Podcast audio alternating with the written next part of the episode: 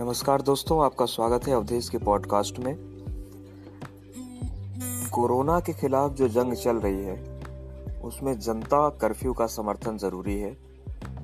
उससे संक्रमण की कड़ी टूटेगी और वो कड़ी टूटेगी, तभी हिंदुस्तान कोरोना को हरा पाएगा।